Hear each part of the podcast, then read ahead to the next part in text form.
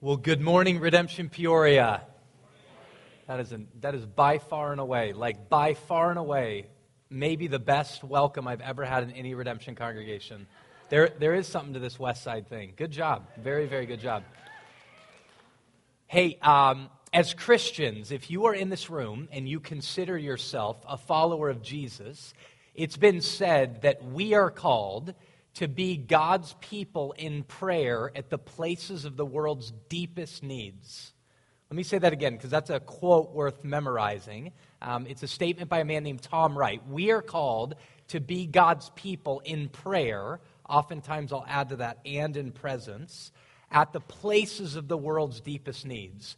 We're going to pray this morning for Aleppo, Syria, which is kind of in the northwest corner of Syria. And if you open up a news app of any kind or open up any news feed that you have or paper, you'll see there's horrible, horrible things happening there right now. I just saw something this morning that said Aleppo is the place where children no longer cry. And it's a picture of a young boy that's been in the midst of a bombing. When I say young, like 1.5 years old. And he's just totally in shock.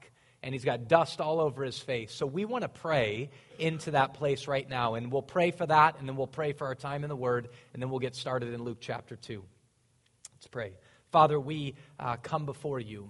And God, we thank you that you are a God who prays when we don't have words, that when there are groans too deep for words, that Christ intercedes on our behalf. So Jesus, we pray that you'd be praying for us on behalf of Aleppo, and we will do our best with words right now. Lord, have mercy upon this place. Bring forth justice. Bring forth peace. Let the true message of Christmas, salvation, come to that place. God, we ask for it.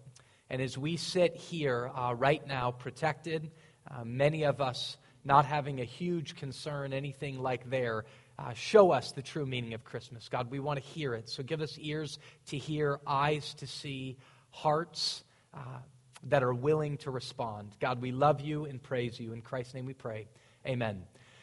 I highly recommend you grab a Bible and get it. So if you have an app on a phone or you have the ability to get on Google, type in Luke chapter 2, verses 22 through verses 38. Luke 2. Verses 22 through verses 38. Otherwise, open up a hard copy Bible and we'll get started. I want to start by saying this. We are 1 week away from Christmas in a season the church is historically called Advent, which means waiting. My kids are thrilled about Christmas. But I want to tell you in advance that I personally have a problem with Christmas. Now, I know a bunch of you have problems with Christmas as well. One thing may be the stress of it all, the reality that you haven't gotten your presents yet. For the kids, it's the fear of they may not get what they want. My problem with Christmas is this. My problem with Christmas is that I have a problem with the Bible. And Christmas is where we get the biblical, is where we get the Christmas story is from the Bible, and I have a problem with the Bible. Here's my problem with the Bible. And I want you to listen, because my bet is the majority of you in this room have a problem with the Bible as well. The Bible is not told from the perspective of those who are at the top. Now, I'm not what you would consider a rich individual. I didn't necessarily grow up super rich. My father was a public school teacher and coach my whole life. My mother worked as an administrator in offices. She just did the administrative work in different kinds of offices, from a dentist to different businesses. So we weren't wealthy, but we were around a lot of wealthy people. And I grew up in a two-parent home that was very loving, that taught me the importance of education, that showed me the importance of love. And they connected me to a network of people that helped carry me on. One of those things that happened with that network of people is it made me a better baseball player. I showed up in Phoenix, Arizona to play baseball at Arizona State. That connected me to a whole nother network. And so now as an adult, I've learned social skills. I have understanding in a very real way. Opportunities are at my fingertips. You've heard it said many times before that if you go look for a job, people will say, when you go look for a job, it's all about who you know, right? It's all about who you know. I was given networks. I live in a country that they would say is the wealthiest country ever to exist. has the most privileges ever to exist in the history of the world. The reality is, when I come to the Bible, I don't come to the Bible receiving it as the way it was written. It's said oftentimes that history is written by the winners, but not the Bible. The Bible is consistently speaking from below. The Bible is speaking specifically from the perspective of the overlooked, the poor, the oppressed, the occupied. Here's the big word: from the perspective of those who are suffering. The Bible speaks forth a message that's considered the good news. So in short, let me just ask you right now, get out of your spiritual sentiment right now and away from the Bible even for a minute. If somebody came to you today in the situation you're in and said, "I have great news," what immediately would come into your mind that would be news for you that's great? Think about that for a minute. If somebody came to you today, "I have great news," 2 p.m. today, "I have great news." For me, it may be the Broncos won, right? I have great, what would that great news be? It's not the same thing for every human being that exists. I guarantee you right now, "I have great news" to those in Aleppo would be, "Your city's been liberated. There will no longer be any bombing." That's very different than me saying the Broncos won. Very, very different. The gospel that comes in, that the message that comes in through the Bible is great news, and the gospel is fundamentally for a very specific group of people. The gospel is for the sufferers. The gospel is for those who are suffering. As we move into this passage today, we see Simeon is waiting for the consolation of Israel. That word, consolation, you may only know from Christmas hymns. It's comfort. Why did Israel need to be comforted? Because they were the occupied. In many ways, they were oppressed by the Roman Empire. In this passage that we move into today, there's a woman named Anna, and Anna is waiting. She is to touch those and speak to those and praying for those who are waiting for redemption, who are waiting for liberation because they're under suffering, because they're experiencing suffering. Waiting is a place where suffering has become a way of life. You know, that's what the word Advent means, is waiting. My kids right now in Christmas, truth be told, misunderstand Christmas because what they're waiting for is more stuff. Not necessarily waiting in the midst of their suffering for freedom. This is our problem with Christmas fundamentally, is that we think about Christmas as peppermint mochas or peppermint hot chocolate sitting around a warm fire by a tree, all of which matter. All of which are gifts of God. But the waiting of Advent, the waiting for the first coming of Christ, who the Jews would call the Messiah, and the waiting for us now is a waiting in the midst of suffering, in the midst of a world of things aren't the way they're meant to be. And you know it deep in your gut. Even if you sit in this room today and you would go, "I don't even think I am a Christian," or maybe I'm not a Christian, where you and many of the people in this room who call themselves Christians agree, is that you can look at the world and say, there's a lot of things that are screwed up. You can look at those who are closest to you, whether you work amongst them, whether you live amongst them, whether they're your extended family, and go, there's a lot of people who are really screwed up. And here's another thing we can agree upon. If you're honest, there's a lot of times, most of the time, you look yourself in the mirror and you go, man, how I wish there could be a change. So we feel it about ourselves, we feel it about those who are in the nearest proximity of us, and we feel it about the wider world, that things aren't fully the way they're supposed to be. We may answer the question differently of why that's so or how it gets fixed. But that reality is true for all of humanity. Now, the Bible would say that's true. We live in a world that's twisted and distorted and not the way it's supposed to be because of a concept called sin, which is way bigger than just we're doing things that we shouldn't be doing. It's also that we're not doing things that we should be doing, and it's a lot bigger than that. If it's a reality beyond us that we can't control, and that here's a really big statement, that we can't fix. The biblical message is that we are in a mess that affects us personally when we look in the mirror, that affects those who are closest to us, our families, our businesses, our schools, and our entire world that is so deep and so thick that we have to scream out to somewhere, help.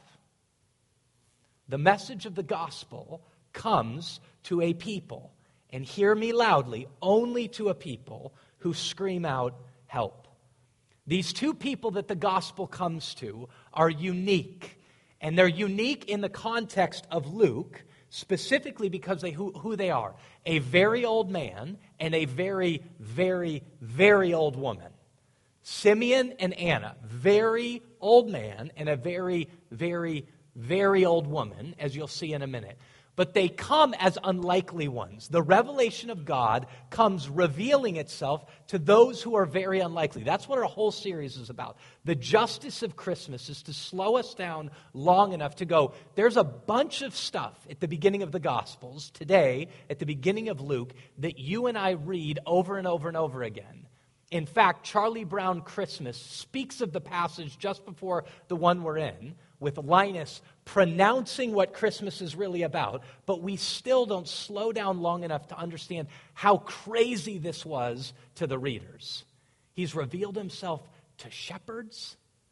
They're the dirty outcasts. Who would reveal themselves to shepherds? A king wouldn't reveal himself there. A king wouldn't manifest himself as a baby born in a manger, laid in a feeding trough, and now he comes to reveal himself to two people who were oftentimes in the place of worship, the temple, that everybody would overlook, an old man and a really, really old woman. So let's look at this.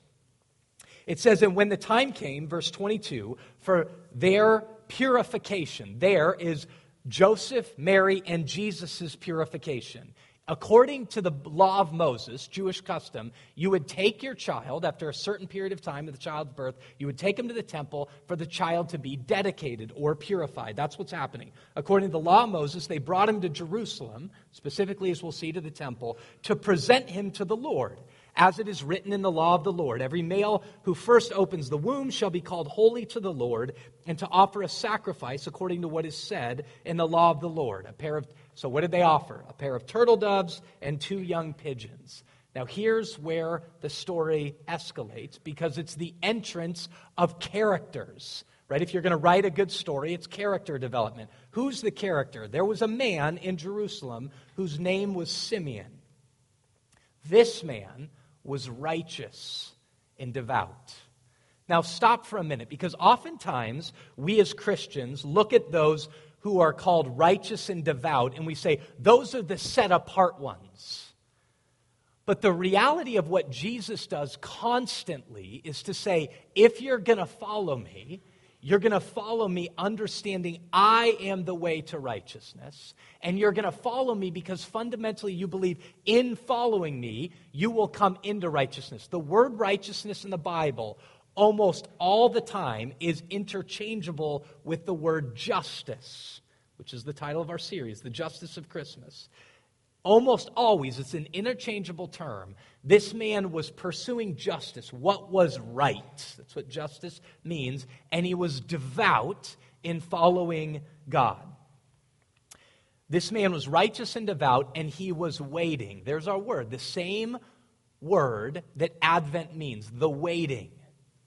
He was waiting for the consolation or the comfort of Israel, and the Holy Spirit was upon him. Now, quick, use your eyes, look over this. Holy Spirit is used there. Holy Spirit is used in verse 26. The Holy Spirit was upon him, and it had been revealed to him by the Holy Spirit that he would not see death before he had seen the Lord's Christ, and he came in the Spirit into the temple. The Holy Spirit was upon him. Here's what we must understand if we're not just going to understand the justice of Christmas, but if we're going to do justice to Christmas, is to understand this. The Christmas story is God's story. He initiates it. He's the one who sustains it. He's the one who puts the characters into the scene. He's the one who appeared to Elizabeth to say, you're going to have a baby, John the Baptist, who's going to prepare the way. He's the one who went to Mary to say, you're going to be with child, even though you haven't been with a man. He's the one who enabled Mary to conceive, to birth the baby when the one she was betrothed to is going, how in the world did this happen? Because the one thing I certainly wouldn't have forgotten is being with you, correct? Like, I wouldn't have forgotten that. That didn't happen. You're pregnant. This is a problem. She's like, hey, listen, Joe, it wasn't me. It was God. God? Yeah, he told me I'm going to be born of the Holy Spirit, right? How would that go over, right? Pretty certain not, right? But God's on the move. God then enters this character as they are now to purify the baby. It says he is on a man named Simeon, who he told, you will not die before you see the appearance of the one who will not just comfort Israel, but who will save Israel, the one who hears the cries of the oppressed, the one who hears consistently the cries of the overlooked, the one who hears the unarticulated words of help. The Christmas story is God's story, and if you and I are the ones who deep in our gut, even when we can't articulate the words, are crying out, help, he hears the cries of those who asks for help. The only ones he doesn't hear are the ones who don't think they need help.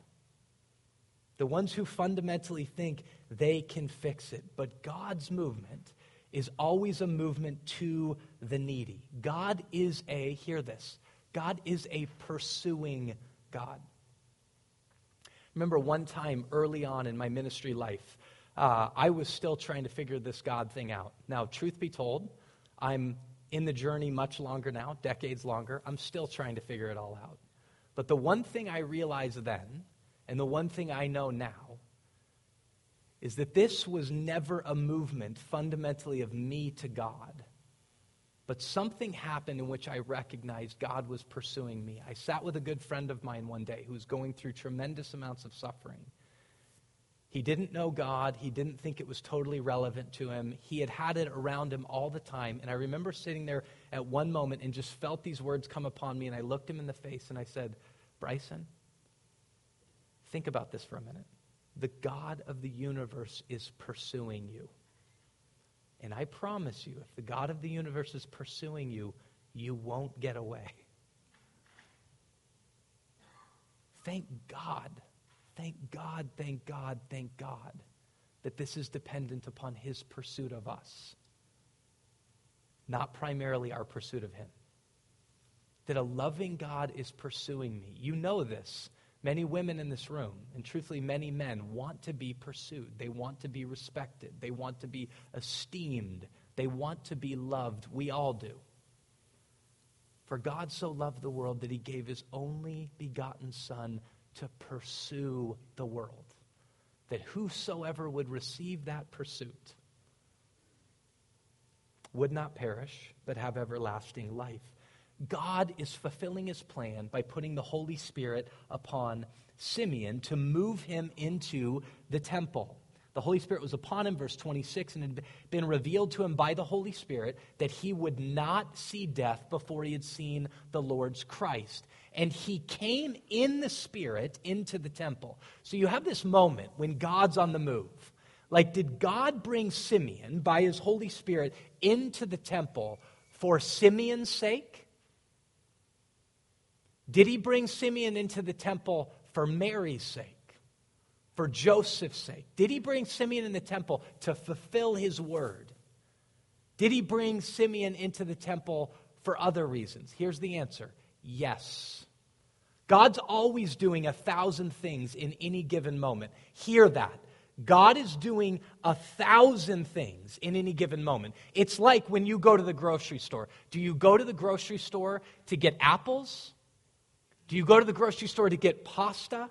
Do you go to the grocery store to get orange juice or Epsom salt because of your stressful day? Yes. You go for all of those things. Well, God moves like that. He's always doing 1,000 things in a moment. That in this moment, he was going to console, comfort, and bring a little bit more clarity to Mary.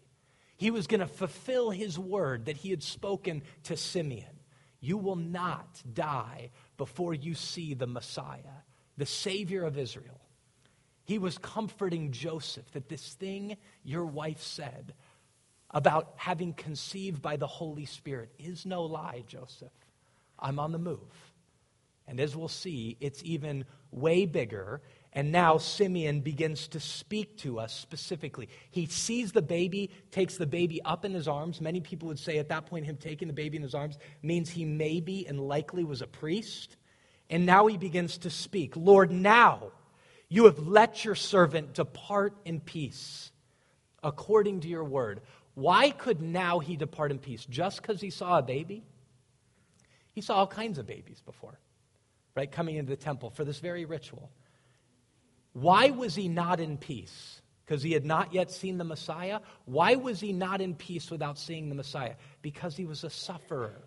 He saw the effects of sin on his own life, on real people's life, on the nation of Israel, upon the world as far as he could see it. He was not in peace, but now he said, now I see the one, for my eyes have seen your salvation. We could write a whole book, do a whole series on this verse, that in this baby, his eyes hit this baby, the baby who had been wrapped in swaddling clothes and lied in a manger. He looked at this baby and he said, I've seen your salvation in seeing the eyes and flesh of this baby. Peace has come. The Savior has come in this child. The purpose of the baby is told by Simeon right here. The purpose of the baby's salvation, verse 29. The purpose of the baby is that he would come to all people in presence, the flesh, verse 31. That he would be a light of revelation to the Gentiles and glory to the Jews. Now, Jews, what are Gentiles? Everything that's not a Jew. What does that mean? He came for everybody. This is the very thing the angels began to pronounce just before this, that he has come for all people. Fear not, for behold, I bring you good news of great joy that will be for the Jews? No, for all people everywhere. And then he says later on, as he speaks specifically to Mary, as Simeon says this, that he has come to reveal the reality of human hearts, that he will pierce your heart and that he will reveal so that the thoughts of many hearts may be revealed. Let me make a short statement here of what the deep revelation was in Christ. One of the deepest revelations of Christ was that he came for all, not just for the Jews. That he was going to be salvation for the Gentile and glory to the Jews.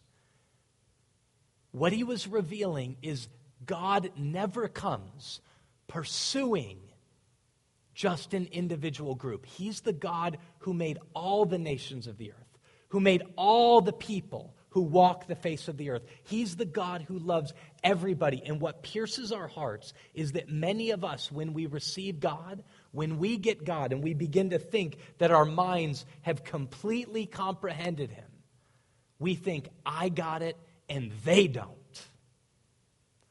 I get it. I'm standing in the right place. The problem is they don't.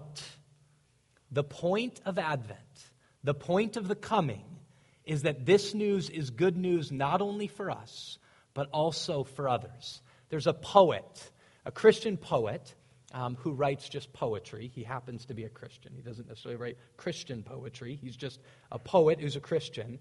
And Christian women, W-I-M-A-N, Women says this, one of the ways that we know that our spiritual inclinations are valid is that they lead us out of ourselves. You want to know if your spiritual inclinations are valid, they will lead you out of yourself. Just like God did that he considered the needs of us as more significant than his own. That he will lead us consistently there. Now God reveals himself. The next character on the scene is this woman named Anna.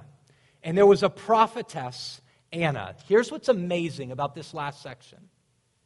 Follow this. We've seen this amazing, devout, righteous, waiting man, Simeon. And what Luke tries to do right now is to say it isn't just about the powerful. That in this culture, it was all about the men were in power, the women were subservient. In Luke already has paired Mary and Joseph. He's constantly pairing man and woman, man and woman. And then he's building in such a way that he can articulate in two verses how this woman, Anna, one-ups Simeon. Not that the gospel is not for and not speaking to men. Clearly it is. But he's beginning to speak of you have a means of power and prestige and position in your head to think the men are the powerful, the strong ones. And that's what life is about, is the powerful and the strong. So he reveals himself to a woman who's now considered and the only woman in the New Testament who's called a prophetess. The daughter of Phanuel, of the tribe of Asher, she was advanced in years, having lived with her husband 7 years from when she was a virgin. And then she was a widow until she was 84. Now, let me tell you two options. He's revealed himself to a woman, and I said to you, a very, very old woman. There's two conclusions scholars will say about how old Anna was. One is 84. She was a widow until she was 84. The other one that very reputable scholars will say is that what's actually being said here is that the typical age of a woman at that time being married was 14 years old. She was married at 14. She was married for how long does it say? Until she was a virgin, 7 years. How old does that make her? 21 plus 84 years. That's her age now. What is that? If they're right, she's 105. So think about this. If this is a 105-year-old woman, the 105-year-old woman who's a prophetess, that the Bible says has been a widow a really, really long time. Now, this isn't rocket science. She's also a woman who it says night and day goes in prayer and fasting, is praying and fasting in the temple. Now, that's what you equate to overlooked. A 105-year-old woman is overlooked. The fact in this context that she's a woman is she's doubly overlooked. And she's weird, right? She's showing up in the temple all the time, praying and fasting. She's fasting, so she's likely very frail. She's on her face, but God chooses to call her the only prophetess, a 105-year-old woman, which is even greater than the role Simeon would have had at this moment. And she shows herself greater in what she sees. She sees more clearly than Mary, who was confused, and she proves herself to see more clearly than even Simeon in the way she responds. So look at this specifically. She's 84. She did not depart from the temple, worshiping with fasting and prayer night and day. And coming up at that very hour, stop. Here's what Simeon did. Simeon saw, he said, God, you told me I'd see the child. I see the child, and he worships God. God, to you be the glory. Then he speaks and says, Mary, do you know what's happening inside of you? And he tells Mary and Joseph. Anna's in the very same temple. They didn't position it together, but both Simeon and Anna were divinely directed. They didn't speak to each other about it. They didn't talk about it. She's there. She sees this baby come in. She knows it's different. God reveals it to her, and look at what she does. She doesn't just worship God. She sees it clearly. She's a prophet, but she's not just a prophet. She immediately begins to, here's a word that's thought of negatively in our culture, proselytize. She starts evangelizing. She immediately notices this baby is not just for Israel. Simeon said that. It's for all people. But now she begins to go, I'm going to go to all of those who are in waiting. And look at what she says. At that very hour, she began to give thanks. Thank you, God. She gave thanks to God and to speak to him. Speak of him. Not speak to God. Speak of him to all who were waiting for the redemption of Jerusalem. I want you to see what God's doing before we close here. And we've got to really, really slow ourselves down to see this. The one whom Israel knew was going to be the King of Kings and Lord of Lords. They were in eager expectation that a king would come, that help would come to liberate Jerusalem, to free them from all the anxiety, all the anguish, all the depression, all the uncertainty, all the tears, all the anguish. A king would come. But Luke is now speaking to us saying, you want to know how the king came? He came to a city, Bethlehem, which wasn't big enough to be named amongst the tribes of Judah, Micah tells us. He came and was going to be born of a woman who was extremely young, who everybody was scoffing at because she was pregnant, not by the one she was betrothed to. Even if she had been betrothed to him, it would have been against the law because they were not yet married. Everybody scoffed at her. He came to a woman, born of a virgin. She goes to look for a place to stay, can't find a place to stay. They say, hey, go to the barn, but there's not a room in this place, so go down where the animals are, where it stinks, where the stench is terrible, where no woman would want to be to give birth because it isn't comfortable in any stretch of the imagination. Amongst where all of the animals defecate and go to the bathroom and feed, it stinks like crazy. Where do we lay the baby? Oh, lay him in the feeding trough. And he comes as a baby, the King of Kings and Lord of Lords, the one who will liberate not just Jerusalem, but all of the nations of the earth, comes as a baby, revealed to shepherds. And now he reveals himself to a really overlooked old man and a really, really, really, what the world would say, crazy 105-year-old woman who now gets up to speak the truth. Our king has come. Our liberation is here. Oh, crazy woman, where is it found? In that baby. Right? What do you think the people did at that point? Walk away and continue to laugh at her like they'd always laughed at her. She's nuts. All she does, she's never been married for years and years and years. Oh, they say she was married a long time ago, but now God is revealing himself to Anna, this very, very, very old woman.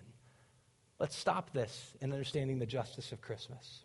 Luke's Christmas story is full of surprising reversals, of surprising fortunes, surprising roles. He's speaking to us that outsiders become more intimate associates than family members.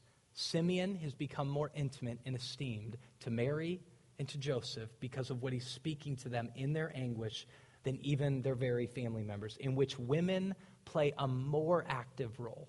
Luke's saying a more active role, so unlikely, an even more active role than the men who constantly got the eye, who constantly got the credit. Luke is speaking in such a way that prepares for one of his major themes that will carry on through the rest of the Gospel of Luke and what he pens in the book of Acts, that the least, the last, and the lost are becoming the most, the first, and the found. The least, the last, and the lost are becoming the most, the first, and the found. Last, Luke portrays the rise of a form of faith, a form of following the one true God that would rely on the testimony of women, the least, the last, and the lost, as well as men.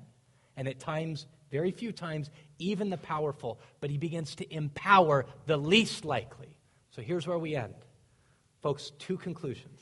If you sit in this room and you think, I've got it all together, you've got to understand something. God doesn't come to those who have it all together. I didn't come for the healthy, the wealthy.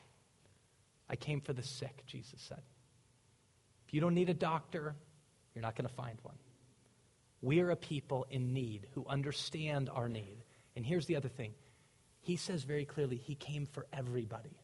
Everybody finds a place in the story. If you read through the Gospel of Luke, everybody, when I say everybody, you don't speak well, he came for you. You speak really, really well, but are deeply insecure. He came for you. You are riddled with anxiety. He came for you. You feel incredibly powerful, and you got to keep up your image, and you're so strong, and yet you're extremely stressed. He came for you. You're incredibly lonely. He came for you. You have family all around, and people go, well, you shouldn't be the one who is lonely, and yet you are. He came for you. You are uncertain. He came for you. You're old, and feel overlooked. He came for you. You feel like nobody notices you. He came for you. He came for everyone to bring salvation to a world that had fallen into disobedience.